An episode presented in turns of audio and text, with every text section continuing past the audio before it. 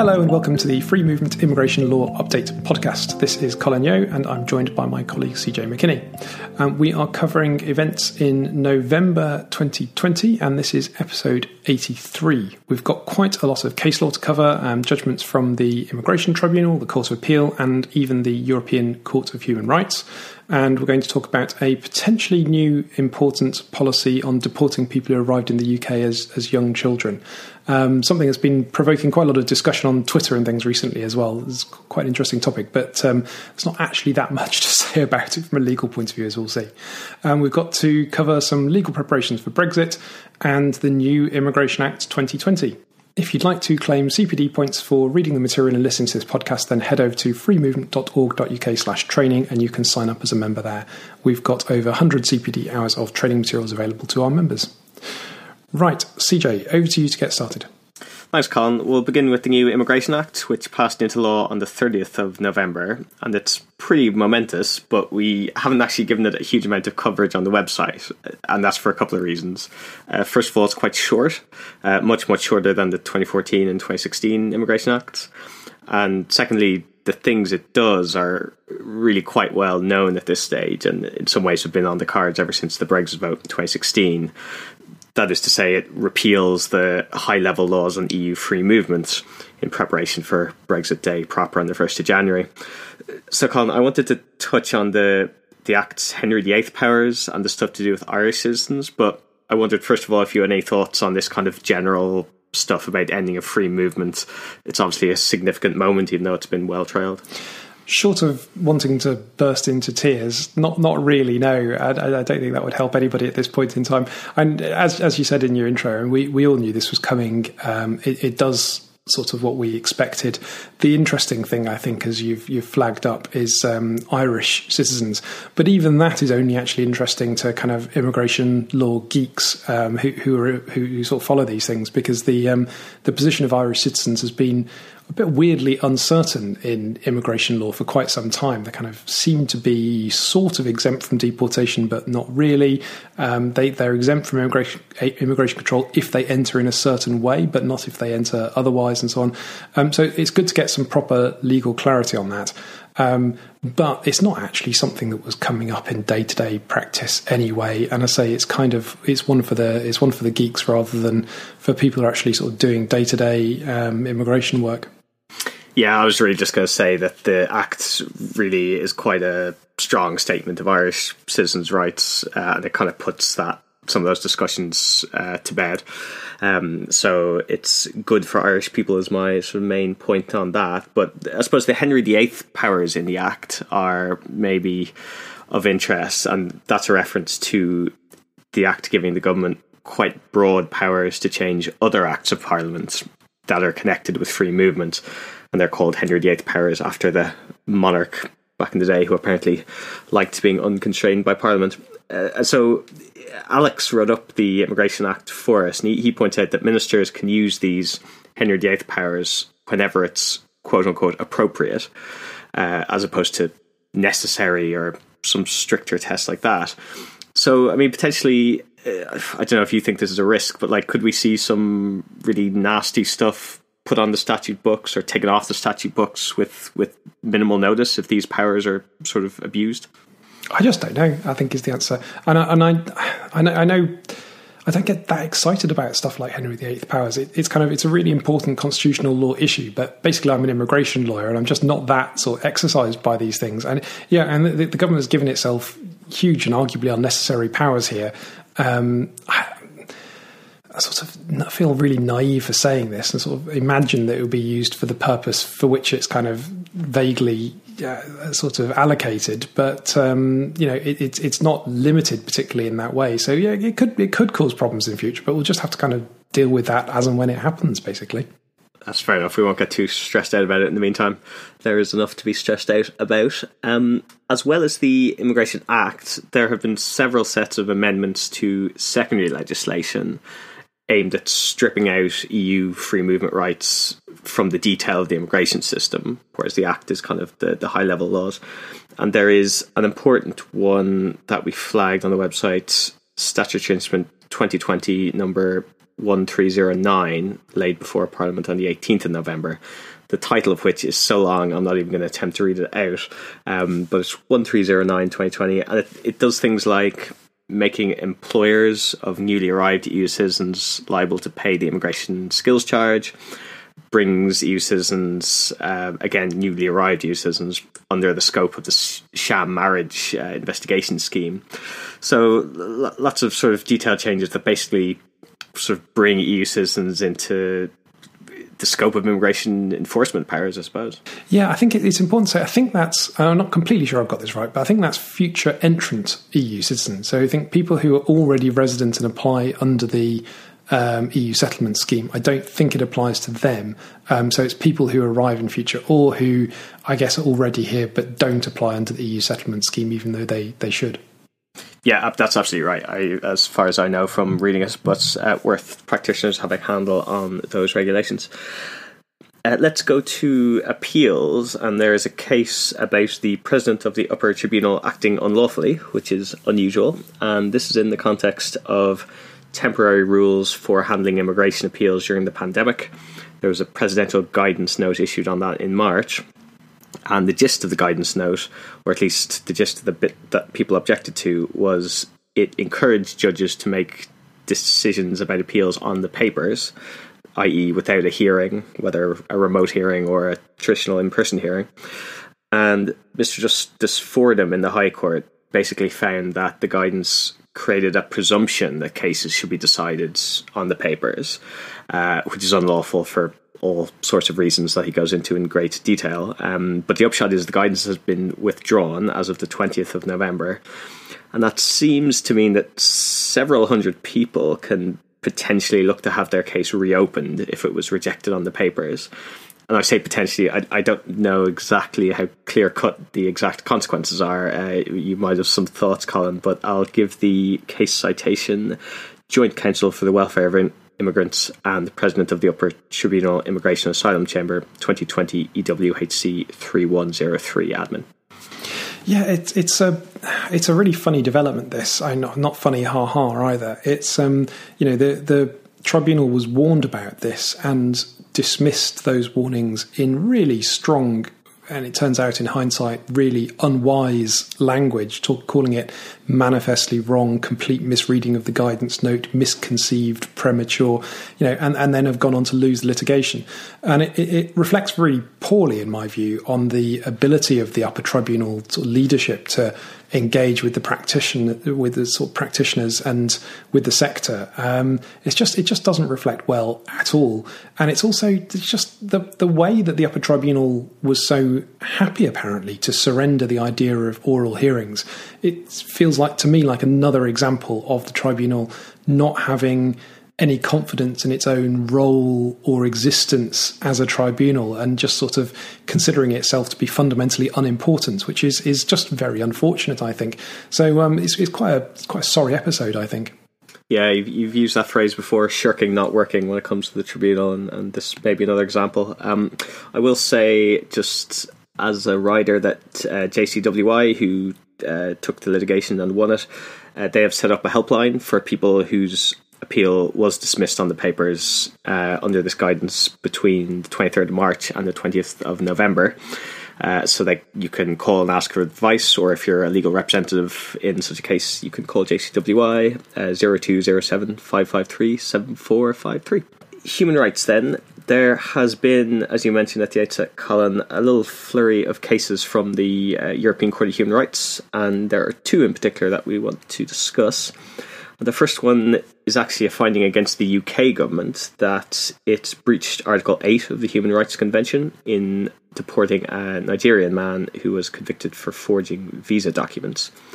And the meat of the finding seems to be that when the upper tribunal considered his deportation appeal here in the UK, it decided that he didn't have a case based on the domestic immigration rules at the time and just sort of left it at that. It didn't carry out any independent assessment of whether there was a, a breach of Article 8 based on the Strasbourg court's case law. And the new ruling is that basically the upper tribunal should have done that, uh, and indeed should have concluded that deportation was disproportionate based on his uh, right to family life. He had three kids in the UK, one of them quite sick. So that uh, case is called Unuane, U N U A N E, and the United Kingdom application number 80343 17 significant, Carl?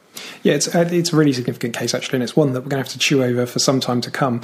Um, it's it's quite helpful actually for for something I've been working on. Um, in the in the background on um, I'm working on a textbook on immigration law, and we've been looking at the deportation chapter and trying to kind of reconcile the the wording of the statutory scheme with the nature of Article Eight, and they just don't seem to add up. But we've seen repeated um, jurisprudence in the UK, which has kind of read down the language, the statutory language, so that it is vaguely compatible. But there are still f- fundamental kind of differences of approach. You know, the, the, the, UK statutory scheme clearly kind of segments Article 8, private and family life, and aspects of private and family life, and deals with them separately rather than holistically and so on. So, this, this is a really interesting case which sort of looks at those issues. And the kind of um, reasoning that you see in Strasbourg cases is often a little hazy or non existent because it's committee of judges, it's difficult for them to um, all agree on something and they, they have to sort of find a way, which is often they agree on the result, but the, the reasoning suffers, uh, shall we say. Um, but essentially, what they're, what they're saying here is that the, the UK statutory scheme doesn't necessarily offend against Article 8. It's not necessarily incompatible with Article 8, but it, uh, at the same time, that, that sort of leads us to think that perhaps, you know, depending on how you read it, it can be incompatible with Article 8 as well. So it's, it's a, it is a really interesting issue. It's a really interesting judgment, and it's a really important judgment as well. I, eh, it, I guess on, on sort of day to day practice, it's not going to have any impact on the way the Home Office deals with stuff. It might not have that much of an impact on the way that the first tier or, or, the upper tribunal deals with this stuff unless you're sort of quite careful in your, your use of this kind of case and your advocacy. Um, but it, I think it is a really important case for kind of trying to reconcile as far as it can be reconciled the, the, the nature of Article 8 with the UK statutory scheme. Okay, maybe of slightly more theoretical in- interest than I had first assumed, but we will see how the ramifications of that play out in future. There's another case then from Strasbourg that seem also seems significant, and this time about Article Three in human and degrading conditions rather than Article Eight on family life, and it is B and C and Switzerland, application number eight three nine eight seven sixteen and eight eight nine nineteen. And Mr. B was a gay asylum seeker whose claim for asylum was rejected in Switzerland uh, a couple of times. Uh, I think he went around the system for a while and he was set for removal back to Gambia. But the Human Rights Court has found that the Swiss authorities hadn't done enough to work out what risk he would face as a gay man on return. So even though he didn't meet the criteria for asylum, or at least the, the Swiss felt he didn't, the Swiss government still had separate obligations under Article 3 to make sure he didn't suffer inhuman or degrading treatment if he was removed. And that, uh, some commentators seem to be saying, is a bit of a landmark decision. And Colin, again, like, what, what's the ramifications? Does this mean, like, asylum seekers get a second bite of the cherry? They can claim asylum and fall back on Article 3 as well? Well, I don't think it really has any impact here in the UK, to be honest. Um, I should be sort of upfront about that. It's a reminder that um, you know, the UK has often been at the forefront of refugee law protection jurisprudence, actually, and, and an awful lot better than other European countries. And this is a sort of reminder that the Swiss seem to be not dealing with these cases very well at all, should we say? Um, that's putting it putting it mildly. And essentially, it kind of just reinforces that the the HJ Iran approach, broadly speaking, which is all, already reflected in EU law as well, um, is also applicable to ECHR law and to, to Article Three. So I don't think it really changes all that much. Um, I'm not quite sure how it came up actually thinking about it as an Article 3 case anyway, rather than as a sort of refugee law case. But, um, you know, it, it's, it, it's good news for all that, but it, it's not that surprising. And um, somebody in this situation in the UK would have succeeded on refugee grounds anyway, so wouldn't have particularly needed to fall back on, on Article 3. Okay, that's useful clarification and uh, brings me down to earth with my getting carried away about these cases. Uh, let's turn then to deportation. And as you said, there has been this deportation charter flight to Jamaica that took place on the 2nd of December. A lot of campaigning around that, a lot of opposition to it, and in response, the Home Office has uh, reportedly, and we stress reportedly, uh, given a promise to the authorities in Jamaica that it won't deport anyone who arrived in the UK as a child aged under 12. Now, this promise has not been officially confirmed by the Home Office, but it has been reported by uh, Diane Taylor at The Guardian, who had it from the Jamaican High Commissioner. So that's a pretty reliable source, but I suppose, as you said, in the website call, we don't know if this is literally a one off in response to media pressure on this one flight. Maybe it only applies to Jamaican nationals, maybe only Windrush type cases. We, we don't really know how extensive um, it is, assuming it, it exists. But nevertheless, I mean, potentially it's quite promising because obviously uh, people routinely are deported, uh, even if they've grown up in the UK. Yeah, yeah, and um, I, uh, the the, the original source. I noticed um, Jackie McKenzie um, tweeting about this a few days before before it was picked up in the mainstream media. Jackie is is just at the forefront of this stuff. She, she's a brilliant lawyer and she's well worth well worth following. Um, it is good news. I mean, we, we don't. It, it's very. It all. It's all very sketchy. It, it's being billed just as an agreement um, between the UK and Jamaica. It might literally just be limited to that particular flight, for all we know, and not be a, a sort of general policy on Jamaica. Never mind, even even wider than that. But it, it's. I think it's an important sign that you know there are some victories to be won on deportation, and you know the idea that we can and should deport people who came to the UK as small children and and for whom the UK is is their home. You know, they're they're basically British in every sense except under nationality law. All the important ways they're they're, they're British, and there are responsibility as well. You know, if they've if they've ended up committing crimes, it's because of you know our society and and the way that they've been treated here. Um, so yeah, it's it's it's sort of promising, but um, but it, it's not.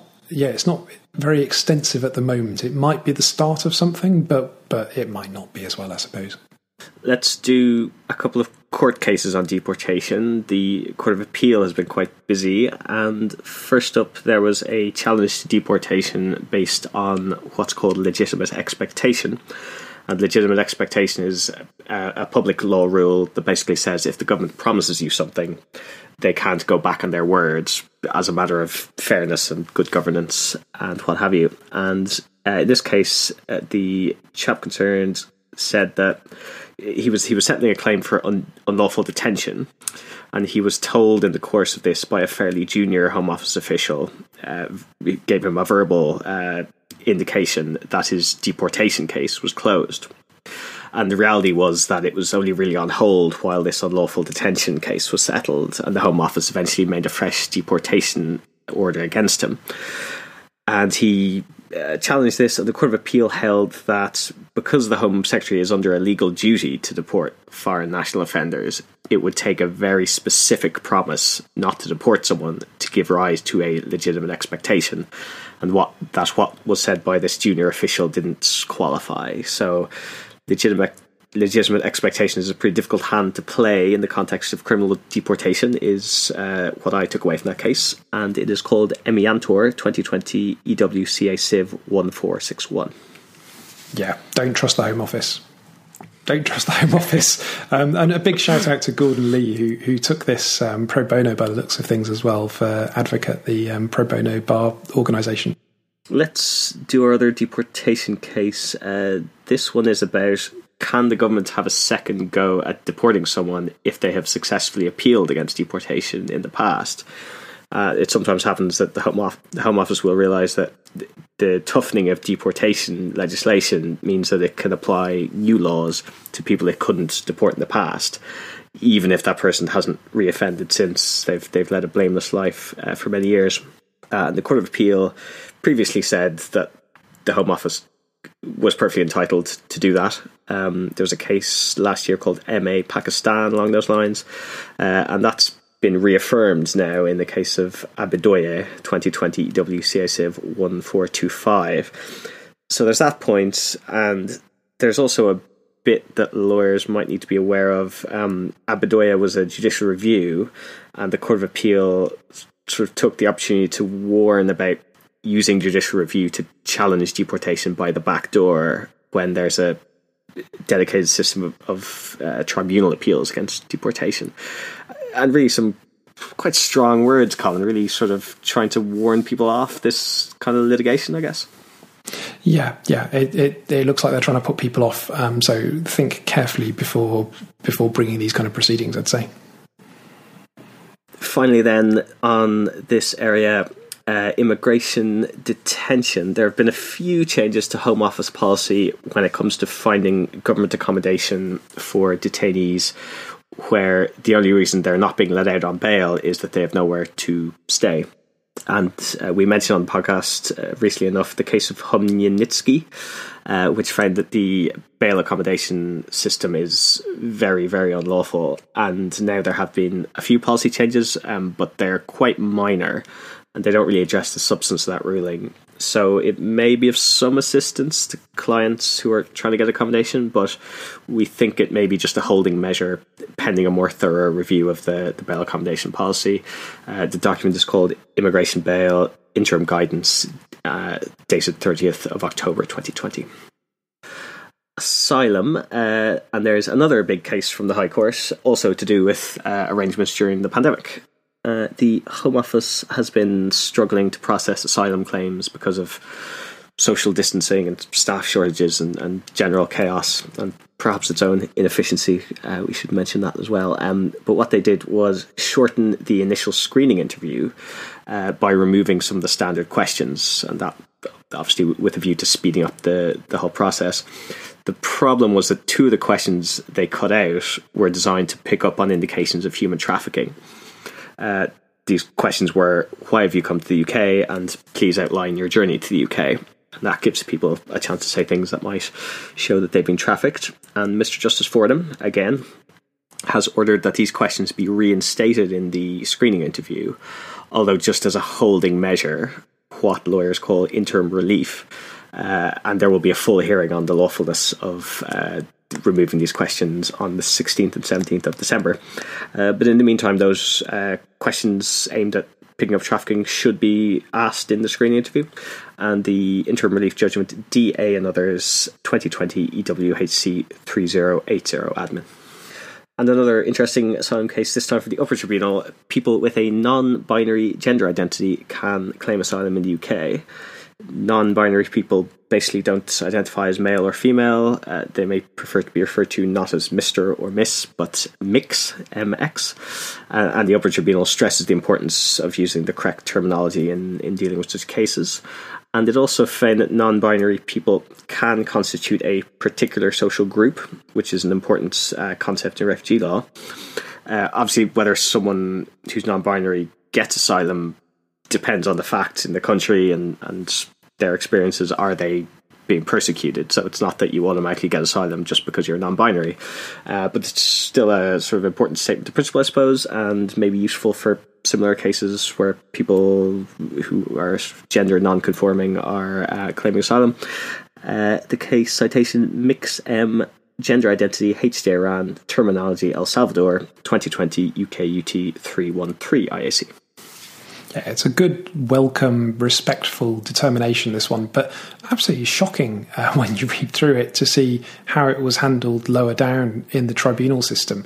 Um, so there's still, you know, there's still quite a lot of work to do on some of these issues. I just HJ Iran completely ignored um, when it when it obviously was was highly relevant, um, and an actual finding of perversity on on some of the evidential findings by the first tier as well, which is is very unusual. Um, interestingly, the first tier tribunal judges um, not named and shamed. Um, that's usually the case, I, in my experience, where you've got very critical findings in the upper tribunal, um, but does contrast somewhat with um, um, the, the treatment of immigration lawyers. I have to say. Yeah, I think we have noticed some they're inconsistent on naming and shaming judges. Sometimes they are quite uh, soft on their colleagues. Uh, certainly, I've noticed that. But however, they they get away with it this time.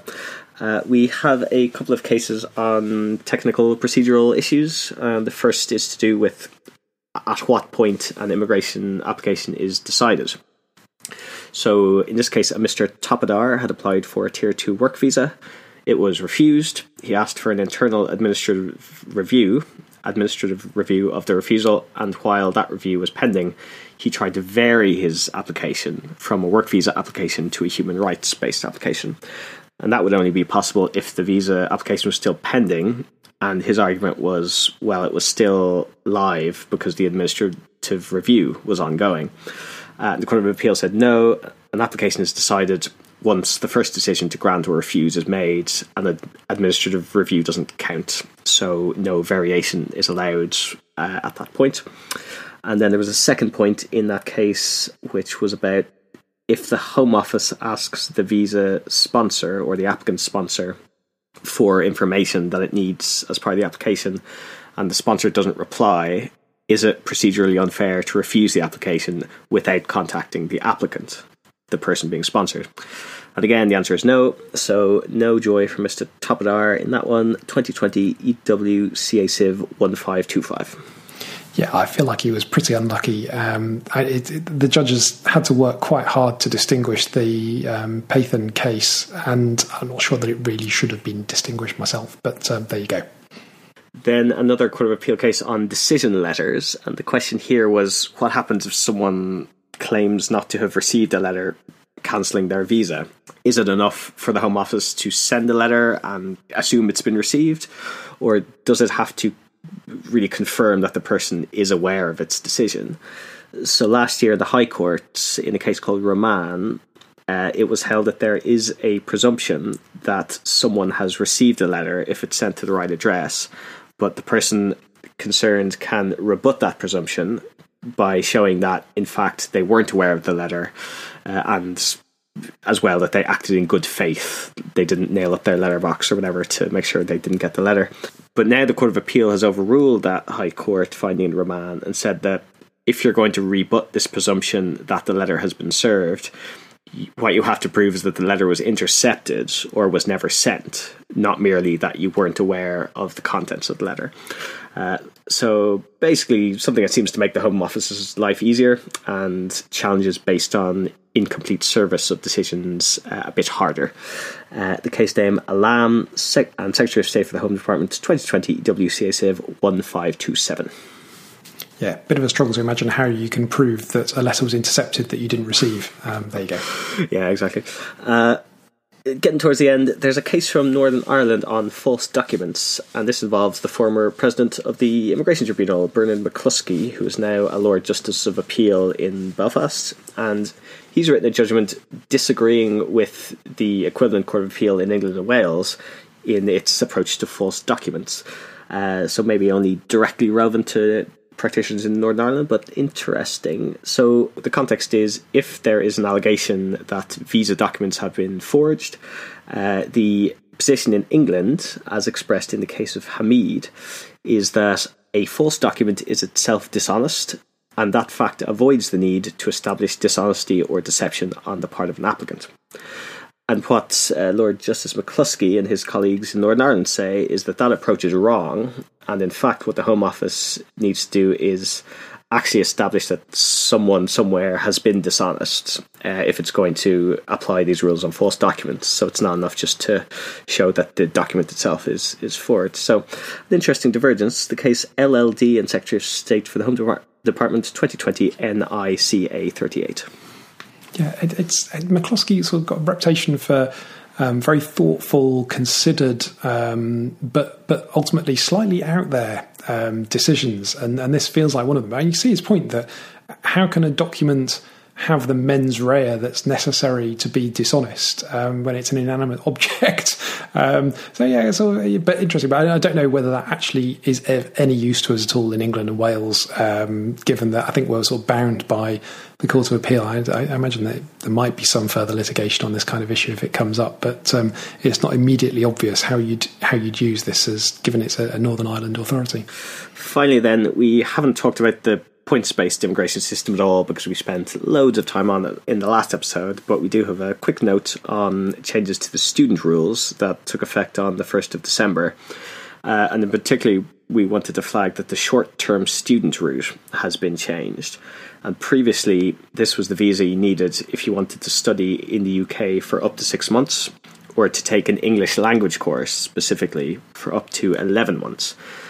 Now you can study for up to six months on a visit visa. So you, the short term student route is only for English language courses lasting longer than six months, but no more than 11 months. And that is all from me. Yeah, and that's a, a, nice, you know, vaguely positive, admittedly quite limited, but but positive note to end on. So hope that was useful to you all, and we'll be back next month. Goodbye.